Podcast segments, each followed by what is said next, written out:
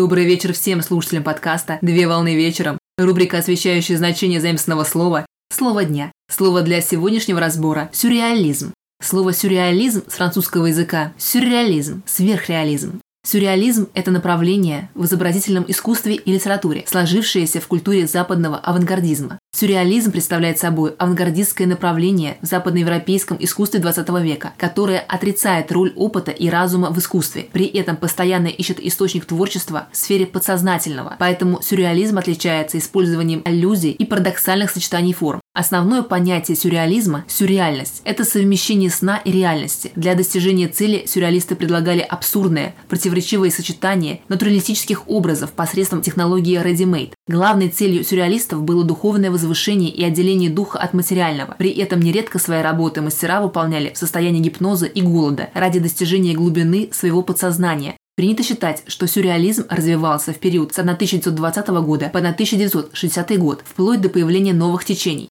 Понятие сюрреализм введено в 1917 году французским поэтом Гийомом Аполлинером при постановке сюрреалистической драмы. Основоположником сюрреализма считается французский писатель и поэт Андре Бретон, который является автором первого манифеста сюрреализма, опубликованного в октябре в 1924 году. Выдающимися художниками-сюрреалистами являются итальянский живописец Сальвадор Дали, годы жизни с 1904 по 1989 год, Бельгийский художник Рене Франсуа Гислен Магрит. Годы жизни с 1898 по 1967 год.